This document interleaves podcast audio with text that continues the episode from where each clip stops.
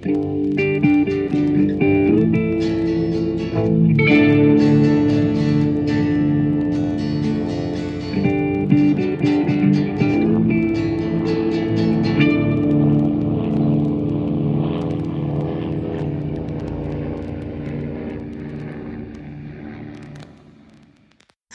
und herzlich willkommen zu einer neuen Folge Mesh unter Messer. Wir wollen heute wieder über eine neue Episode reden, in dem Fall nämlich Episode 20 der ersten Staffel. Und der deutsche Titel ist Ein Blinktgänger hat's in sich oder The Army Navy Game. Hallo. Und zu dieser Folge habe ich mir wie immer Leute mit dazu geholt, nämlich Die Alex. Den Zappo, hi. Und dem Blindgänger Flo. Ja, ähm, in dieser Folge, wie gesagt, freuen sich alle auf das jährliche Army-Navy Football-Spiel und sitzen schon in fröhlicher Erwartung mit ihren Fähnchen und äh, Trikots vor den Rundfunkgeräten und freuen sich eigentlich, dass es gleich losgeht. Aber in diesem Augenblick fängt äh, schwerer Beschuss an. Und ja, es landet nicht nur diverses so, äh, Splitterzeugs und so im Camp, uh, sondern eben auch ein Blindgänger im Hof, der natürlich entsprechende schüssige Reaktionen bei allen auslöst. Die meisten Patienten werden dann deshalb evakuiert, aber der Rest muss halt mehr oder weniger zwangsweise die Bombe entschärfen. Hm. Ähm, ja, das wäre jetzt an sich schon alles schlimm genug, aber natürlich kriegt auch Blake bei diesem Beschuss was Kleines ab und ist kurzzeitig außer Gefecht gesetzt. Was natürlich für Frank der beste Anlass ist, wieder mal den Gröfatz zu geben. Äh, allerdings nicht lange, denn er klappt letzten Endes unter dem Stress zusammen. Weshalb dann natürlich wieder Hawkeye und Trap die Scheißarbeit machen müssen. Äh, sie inspizieren dann die Bombe und versuchen eben unter Gewalt rauszukriegen, wie man das Ding jetzt entschärft. Aber weder die Army noch die Navy sind sonderlich hilfreich bei der ganzen Sache. Denn die sind nur auf ihr dämliches Spiel konzentriert und lassen sie mehr oder weniger hängen. Deshalb dauert das Ganze halt länger als gedacht und jeder erlebt so seine eigenen Todesangstmomente. Aber am Ende kommt dann raus, die Bombe ist von der CIA. Und äh, sie kriegen dann eine Anleitung zum Entschärfen, tun das auch unter Schweiß und Tränen und es stellt sich dann letzten Endes raus. Es ist nur eine Propagandabombe. Mhm. Eine amerikanische Propagandabombe. Von der CIA, ja. Die das Spiel betrifft. Nein. Nein? Dann habe ich das falsch verstanden. Gut. Ja, ähm, äh, wie war denn so euer, euer Gefühl für die Folge? Also gerade so der Anfang, dieser, dieser fröhliche Einklang, den fand ich ja eigentlich ganz lustig. Ja, ist euch eigentlich aufgefallen, ganz am Anfang, äh, dass wir hier Suicide is Painless in einer anderen Version haben? Mhm, eine der wenigen Folgen, in denen wir diese, diese Version haben werden. Ich, ja, drei Folgen in der ersten Staffel, dies und ich glaube, die nächsten zwei haben so Genau. ein bisschen mehr so Jessica, als wir bis jetzt hatten. Ich Okay. finde es merkwürdig, um ehrlich zu sein. Ja, ich auch. Also es ist verstörend auf jeden Fall. Ist mir nicht ich völlig aufgefallen. unmusikalisch bin, habe ich mich zwar kurz gewundert, aber mir nichts dabei gedacht. Es ist mir nicht aufgefallen. Ich bin entsetzt. Habt ihr denn dafür irgendwie, also ich weiß nicht, gibt es da einen, einen, einen logischen Grund? Weil es ist ja jetzt nicht so, dass das jetzt eine sonderlich jazzige Folge wäre. Also warum sie da für diese Folgen explizit das Intro ausgewählt haben? Also mir kam der Ton insgesamt anders vor, auch der Klang der Stimmen. Aber ich weiß es nicht, ob da vielleicht eine andere Tonfirma dran war oder so. Ich habe keine Ahnung. Vielleicht musste da was überarbeitet werden. Also ich habe auch nichts gefunden, warum das hier geändert wurde. Vielleicht hat man einfach ausprobiert, wie es ankommt, wenn man so ein bisschen was Peppigeres nimmt. Nee, aber ich muss sagen, das Original-Intro gefällt mir echt besser. Also, Ja. Ich muss ja zu, äh, zu der Sache gestehen, dass ich äh, die 90er Jahre äh, Charts-Version am liebsten mag. Das waren die Manic Street Preachers. Ja, das ist eine schöne Version, das äh, muss ich auch sagen. Sagt mir nichts. Ja, Ja. so mit, mit Elektrogitarre und so. Ja, ja. Elektrogitarre sagen mir schon was, aber das jetzt nicht. Mhm. Okay. ja, aber wie gesagt, also die, diese Einstiegsszene, wie sie da alle im Krieg mehr oder weniger sich voll auf diese Sache da freuen und das ist eigentlich voll cool und das ist halt auch echt eine Tradition wohl. Ich weiß jetzt nicht, ob das in der echten Welt auch tatsächlich so eine Tradition ist. Äh, ich glaube ja, und wir hatten das ja auch schon im, im Film und im Buch. dieses Spiel. Hm. Ja gut, ich meine, das Naja. ist ja, ich, ich kenne es ja auch noch aus meiner Bundeswehrzeit, äh, wie dann auch, ich glaube, in den Unterlagen zur inneren Führung heißt, dass der Waffenstolz zu fördern ist. Also, dass man den Leuten bei der Artillerie sagt, ihr seid die Besten, Mhm. jetzt nicht so wie die blöden Panzergrenadiere und dass man den Fallschirmjägern sagt, ihr seid die Geilsten und jetzt nicht so wie die doofen Artilleristen und so weiter. Und dass das da natürlich zwischen den drei Hauptzweigen Army, Navy und Marines natürlich auch wieder ja, und, und Air Force, also vier, vier Hauptzweige. Hm. Genau. Ja, na, wie gesagt, sie sitzen da so mit ihren lustigen Fähnchen und bevor überhaupt die Übertragung losgeht, fängt halt schon das Gehagel an und also ich muss sagen, die äh, Szene war schon recht, ja, recht nett. Also das hat man schon, es hat ja auch so die Kamera immer ein bisschen mitgewackelt und so. Das fand ich schon ganz gut gemacht. Was ich Mhm. aber noch loswerden muss, im Anfang, der Klinger in der Damenuniform sieht verdammt schnittig aus, muss man sagen. Ja. Mhm. Ja, es hat ja auch nicht nur die Kamera gewackelt, ähm, beziehungsweise es hat nur die Kamera gewackelt. Das ist ja wie bei den alten Star Trek-Folgen, wenn die Enterprise getroffen wird. Die Leute mussten sich halt hinwerfen und war dann bis an der Kamera gewackelt, damit es aussieht, als wäre wirklich was los. Aber Henry kriegt ja eins drauf und ich finde diese Szene mit Henry Oh ja. wunderschön, wenn er Ja. mit dem Telefonhörer da liegt. Hallo? Ja, auch die ganze Zeit, während er vorher schon mit dem Ding da rumläuft und irgendwelches wirres Zeug da reinbrabbelt. Ja, Ja, wir haben ja bei ja Henry immer diese, diese Szenen, wo er angeschlagen ist. Ich erinnere nur an die Jeep-Szene. Also ja, er, ist immer, er äh, ist immer furchtbar nachts niedlich. Ja, ich finde ihn so süß. Großartig. Ja, das kann er. Den verwirrten Mimen. Und Was dann halt- fängt es ja an, als der Beschuss losgeht und als sie dann aus dem, aus dem Chefbüro, wo sie ja das Spiel hören wollten, dann losgehen. Da fängt ja wieder an. Das ist auch der Grund, weshalb ich diese Folge besonders schön fand. Es ist wieder so eine Hard-Ass-Hawkeye-Folge. Wo Ja. er dann ein- einfach als einziger, alles andere kraucht mehr oder weniger am Boden rum. Er begibt sich einigermaßen aufrecht raus und wird gefragt, are you not scared? Er dreht sich dann um und sagt, no, I'm too frightened to be scared Mhm. legt dann los. Das ist dann also wieder Das ist klassisch. ein schöner fängt's an. Moment. Ja. Da habe ich mich schon gefreut. Ja, harter Hawkeye wieder.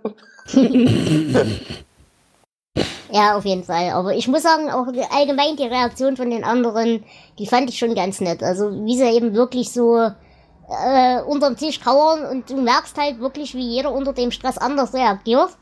Wie gesagt, Hawkeye packt halt einfach die Sachen an, obwohl er Schiss hat. Manche sind komplett paralysiert von der ganzen Nummer. Und ich sag mal so, ich verstehe schon, dass das ein Problem ist. Ich meine, du musst, du hast da bettlägerische Patienten, die müssen erstmal weg. Wo bringst du die erstmal hin? Das, da fängt's ja schon an. Hm. Vom medizinischen Personal selber mal ganz abgesehen. Ja, sowas werden wir in späteren Folgen ja noch äh, intensiver erleben. Aber es ist hier, fängt hier schon mal wirklich gut an damit, ja. Als dann Frank sagt, nachdem es Henry erwischt hat, dass er jetzt in Charge ist, hat natürlich Hawkeye auch wieder ein paar schöne Worte für ihn. Und als es dann nochmal einschlägt und sie sich beide auf den Boden schmeißen, auch ein sehr schöner Dialogwechsel, wo dann Frank sagt, We got to evacuate immediately. Und Hawkeye guckt so und sagt, I think I just did. Genau. Das fand ich auch sehr wundervoll. Ich weiß nicht, wie man das im Deutschen gelöst haben könnte. Ich weiß es Ich ja weiß- auch nicht mehr. Ich weiß nicht mehr genau, aber er sagt auch irgendwas, dass es in die Hose gegangen ist. Hm. Ja, aber allgemein, also auch wie. Schon zu spät oder so? Nicht, dass es Mhm. in die Hose geht, schon zu spät oder sowas die Richtung. Aber wie Frank auch hier wieder absolut auf Gröfatz macht und zu nichts in der Lage ist. Und als sie dann eben tatsächlich Strohhalme ziehen, wer dann das erste Mal, hm? Ja, ich, Entschuldigung, ich musste nur lachen, als du jetzt wer dann, das, wer dann das erste Mal gucken geht, was das nun jetzt da ist für ein Blindgänger und so, um das Ding ein bisschen genauer zu inspizieren. Und es trifft ausgerechnet diesmal wirklich beim ersten Mal Frank und er klappt einfach zusammen wie ein nasser Sack. Wie, wie passend, Blindgänger zu Blindgänger. Genau. Aber da schön auch der, der Army-General am Telefon. er sagte, call me at halftime. If I don't hear from you, I understand. Ja, aber es aber- ist nicht das erste Mal, dass wir hier einen Colonel haben, der nicht von äh, Hotlips angerufen wurde und der was anderes als Hotlips im Sinn hat. Ja, Hammer, das war immerhin das Spiel. Das kann man doch mit so Kleinigkeiten wie Beschuss nicht unterbrechen. Genau, wir sind ja immer noch im Krieg. Ja, wichtige Sachen zuerst. Nein, aber ich muss sagen, also klar, ich verstehe hier schon wieder, wir müssen halt hier wieder diesen obligatorischen Bürokratiewahnsinn thematisieren und auch diese scheiß Egal-Haltung von den Obervorgesetzten und so weiter. Aber ich muss sagen, der ganze Teil mit der Hin- und Her-Telefoniererei, da ging mir doch ein bisschen auf die Nerven. Ja, äh, vor allem, also, dass sich alles um das Spiel dreht. Wenn das jetzt einen anderen Grund hätte, dass die sagen, nein, wir können gerade nicht, hätte ich eher akzeptiert. Aber vielleicht liegt das auch daran, dass ich so überhaupt kein Sportfan bin und mich halt Mhm. nicht reinversetzen kann. Ja, es ist dieses, ähm, ja, ver versuch mal zum Zeitpunkt zu, von gewissen Veranstaltungen und so irgendwo irgendwen zu erreichen. Ne, ob du da jetzt Fan bist oder nicht, es, es gibt viele Sachen, die binden halt viele Leute, da ist dann jeder darauf konzentriert und alles andere wird halt mehr oder weniger nebenher abgehandelt.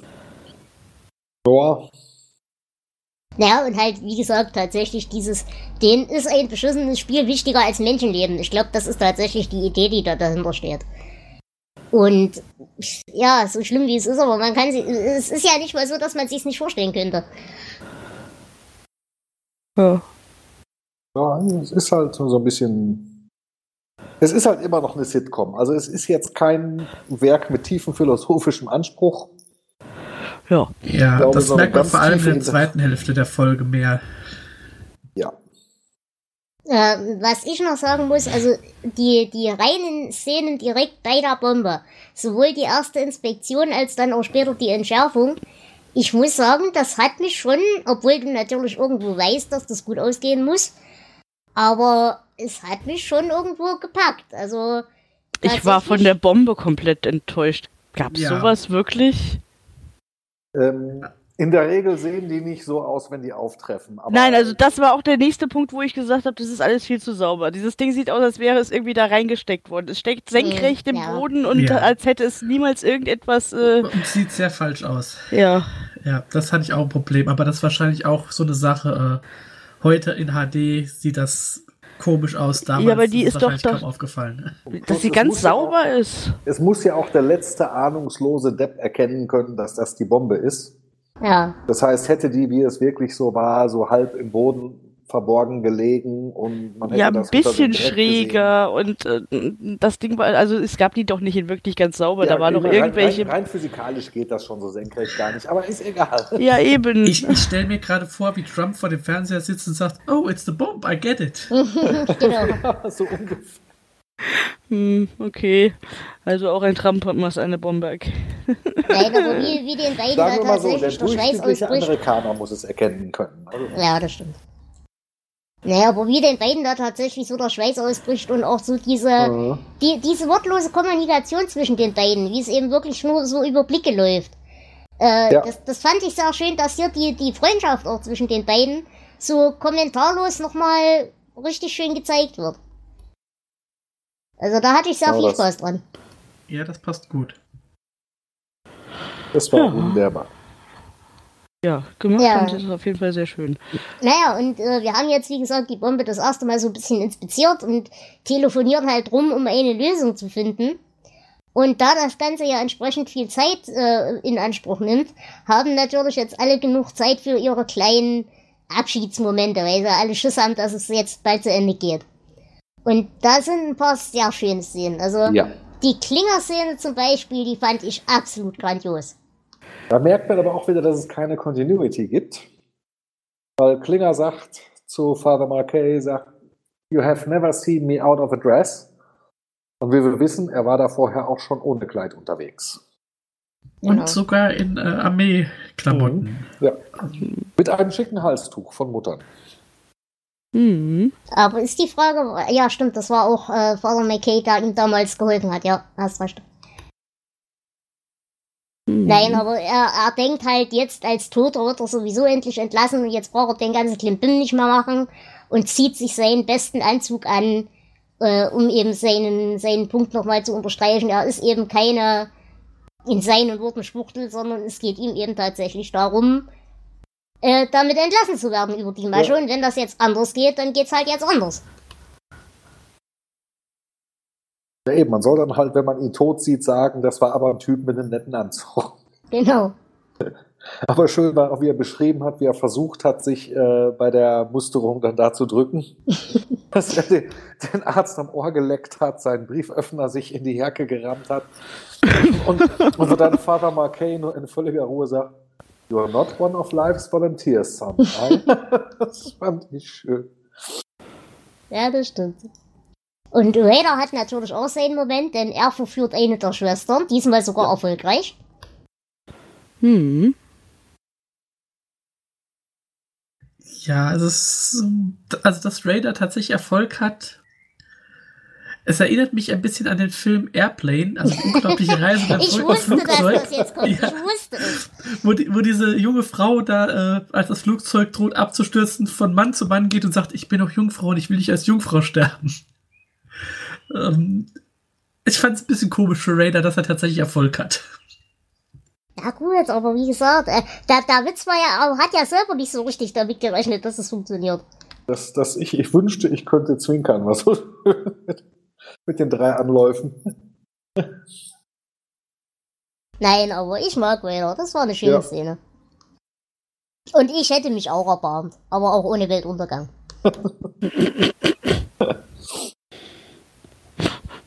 naja, und das, das nächste, was ich auch wieder schwierig fand, Frank und Hotlips haben ihren äh, romantischen Moment halt direkt mehr oder weniger halt neben der Bombe.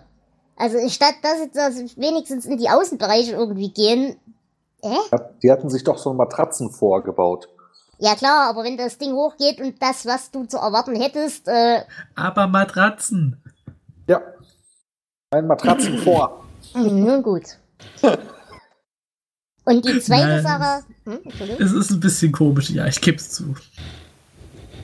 Na und die zweite Sache, die ich auch nochmal total komisch fand, klar, wir haben in dieser Serie zwei Helden, ist ja alles schön und gut. Aber erstens, während der Entschärfung gibt es keinerlei Beschuss. Das ist schon der erste Witz. Und der zweite Witz ist der, warum schicken wir ausgerechnet die beiden besten Docs, die wir haben, zum Entschärfen? Ich meine, da läuft genug Zeug rum, das entbehrlich ist. Ja, wenn du eine Bombe mit, ich, ich will jetzt mal nicht so mit dem Zaunfall winken, aber wenn du mit chirurgischer Präzision vorgehen musst, um eine Bombe zu entschärfen, den schickst du dann. Frank? Ja, gut, aber wenn Frank in die Luft fliegt, geht die Welt nicht unter. Ja, aber dann wird die Frage ist ja, wie weit ist der Sprengradius? Kommen Ja, alle weit genug weg? Das heißt also die beiden mit den größten Chancen und natürlich, wie gesagt, Hard as Hawkeye zusammen dann mit Trapper. Man hätte äh, Spearchucker schicken können, dann wäre erklärt, warum er nicht mehr da ist. Genau. wenn hochgeht. Nein, aber das fand ich tatsächlich ein bisschen schwierig, aber hm, naja. Ja, Naja. warum, guck, guck dir Star Trek an. Ja, Es geht, auf eine, es geht auf eine gefährliche Mission auf einem unbekannten Planeten. Wer geht? Natürlich der Captain. Mit dem Ja, einzigen stimmt schon. Arzt an Bord. Das- ist schon richtig. Naja, und wie gesagt, sie entschärfen dann das Ding mehr oder weniger erfolgreich und machen dabei einen Fehler. Und eigentlich gehen sie schon davon aus, dass sie jetzt alle in die Luft fliegen. Aber es macht nur ein kleines Plöpp. Und am Ende äh, kommt dann raus, dass da viele kleine Zettelchen drin waren mit dem Kommentar, geht auf, gebt auf, ihr werdet nie gewinnen. Douglas MacArthur. genau. Und das muss ich sagen, als, als Karikatur eben auf diesen Krieg an sich, fand ich das schon wieder schön. Ja, wobei das auch relativ üblich war. Das wurde im Zweiten Weltkrieg, im Koreakrieg und so weiter auch gemacht, Mhm. dass man halt so Propagandablättchen. Ja gut, aber normalerweise hat man die doch so im Ganzen als Zettel abgeworfen, oder? Nee. Dann, Das dann ist fliegen die unterschiedlich, Dinger doch wie das direkt, also, also aus der, die, die musst du ja erst auf eine gewisse Tiefe kriegen. Wenn du Ah, die okay. oben in 10.000 Meter rauslässt, die kommen ja überall runter, nur nicht Ja, da, wo stimmt. du willst. Die Amis haben ja auch über Russland äh, Kondome abgeworfen. Äh, übergroße Kondome mit dem Aufdruck XXS, um die Russen zu demotivieren. Also es hört sich, so, ich wusste es jetzt auch nicht, aber so bescheuert es sich anhört, wenn man sich mal ein bisschen was über die Psy-Ops durchliest, die die damals gefahren haben, das passt genau rein. Auf jeden Fall, auf jeden Fall. Aber wie gesagt, dass sie halt quasi als Amerikaner selbst gesagt kriegen von den Amerikanern, ihr werdet diesen Krieg nie gewinnen, in Kombination mit diesem ganzen Bürokratiewahnsinn, der überhaupt dazu geführt hat, das fand ich einen netten Twist. Das fand ich ganz Äh, niedlich. Ja, ein Twist ist, es ist ja kein Geheimnis, dass äh, gerade, also ich, ich weiß jetzt nicht, ob es anderswo auch so war, aber es gerade wohl bei den Amis so war, dass halt oft genug die eigenen Leute auf eingeschossen haben, weil einfach irgendwo Natürlich. was fehlgegangen ist an der Planung. Zum Beispiel hatte die Air Force im Zweiten Weltkrieg auch den Spitznamen die American Luftwaffe. also halt oft genug auch ihre eigenen Leute bombardiert Mhm. haben und nicht nur, nicht nur die Deutschen. Ja, habt ihr noch was zu sagen? Ähm, Zitate hatten wir, glaube ich, schon. Also, du hast mir gerade meins vorhin schon weggenommen mit dem Pierce, are you scared? Don't be silly, I'm too frightened to be scared. Verdammt, Entschuldigung. Nö, ist ja nicht schlimm. Habt ihr noch andere Zitate? Zitat habe ich keins, aber wir haben was ganz Wichtiges noch vergessen. Es ist äh, 42 zu 36 für die Navy ausgegangen. ja, das ist. Äh, und wer hat gewonnen? Panama Cape.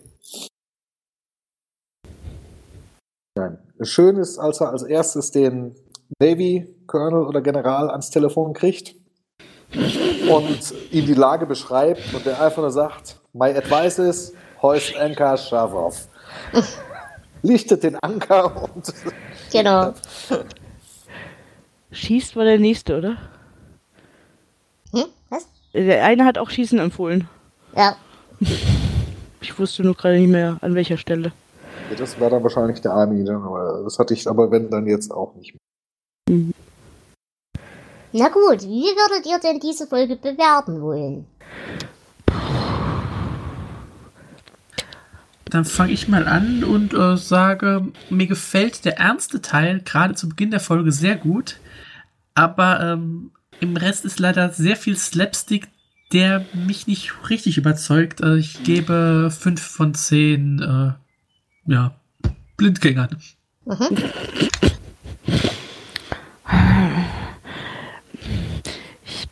Ja, ich mach mit. Ähm, ich, äh, ich, ich, ich kopiere Flo. Ich habe auch 5 von 10 Blindgänge gesehen. Okay, Ja, also- Zappo? Ja, es ist, es ist natürlich eine Hard as Hawkeye-Folge, wie ich jetzt schon, glaube ich, sieben oder achtmal gesagt habe, die ich sehr liebe. Und gerade dieser Slapstick, wie gesagt, es ist eine Sitcom, ich erwarte nichts anderes. Einige der Sprüche, der gesamte Ton hat mir doch sehr gut gefallen. Deswegen gibt's sieben von zehn Zündern, die man zuerst hätte entfernen sollen. Genau, und ich schließe mich da auch den Zappo an. Ich gebe auch sieben von zehn Flugzetteln. Denn ich mag, wie gesagt, wie hier Ernst und Komik beieinander stehen. Ich mag diesen ganzen Bürokratiewahnsinn und eben das in überspitzter Form mit dem, ihr werdet diesen Krieg damit nie gewinnen. Und vor allem mag ich eben tatsächlich, wie resigniert und wie ruhig trotz Angst Trapper und Hawk an die Sache rangehen. Die Folge hat ein paar echt schöne Szenen, aber insgesamt hat sie halt auch unglaublich viele Logiklöcher. Aber ich habe echt trotzdem meinen Spaß gehabt. Dann habe ich noch zwei Kleinigkeiten. Ähm, Das eine ist ein Fehler in dieser Folge. Ähm, Henrys Ehefrau wird hier als Mildred genannt. Mhm, Sie wird später nicht mehr so heißen, dafür aber eine andere Ehefrau, die wir später nicht kennenlernen werden, aber von der wir viel hören. Und ähm. Na, er, er, er spricht von Mildred im Halbschlaf. Das muss ja nicht seine Ehefrau sein. Äh, sie war aber schon mal als Mildred irgendwann genannt. Okay, ändert sich okay. erst später. Okay. Na gut. Und bei einem Spiel äh, Army gegen Navy, da ähm, wäre es mal spannend gewesen, wie die Schauspieler dazu gestanden hätten, denn äh, McLean Stevenson und Wayne Rogers waren in der Navy und äh, Alan Elder und JB Farr waren in der Army. Das heißt, die hätten sich gegenübergestanden. Ja, Und ich glaube, es gab auch, ich krieg's aber nicht mehr zusammen. Also auch da, äh, diese Spiele gab es wohl tatsächlich. Es war aber tatsächlich recht selten wohl, dass die Navy gewonnen hat.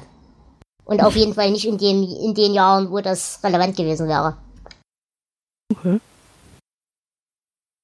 Gut, wenn ihr keine weiteren Ergänzungen mehr habt, Hm, nee. äh, dann danke ich euch, liebe Hörerschaft, wie immer fürs Zuhören. Ich danke euch fürs Dabeisein. Und ich wünsche euch eine wundervolle Zeit, entweder beim Sport oder beim Bombenentschärfen. Lasst euch nicht ärgern, weder von den eigenen Leuten noch von anderen. Und passt gut auf euch auf. Bis zur nächsten Folge. Ciao, eure Dela. Tschüss. Ciao. Boom. Ich dachte, du wärst der Blindgänger.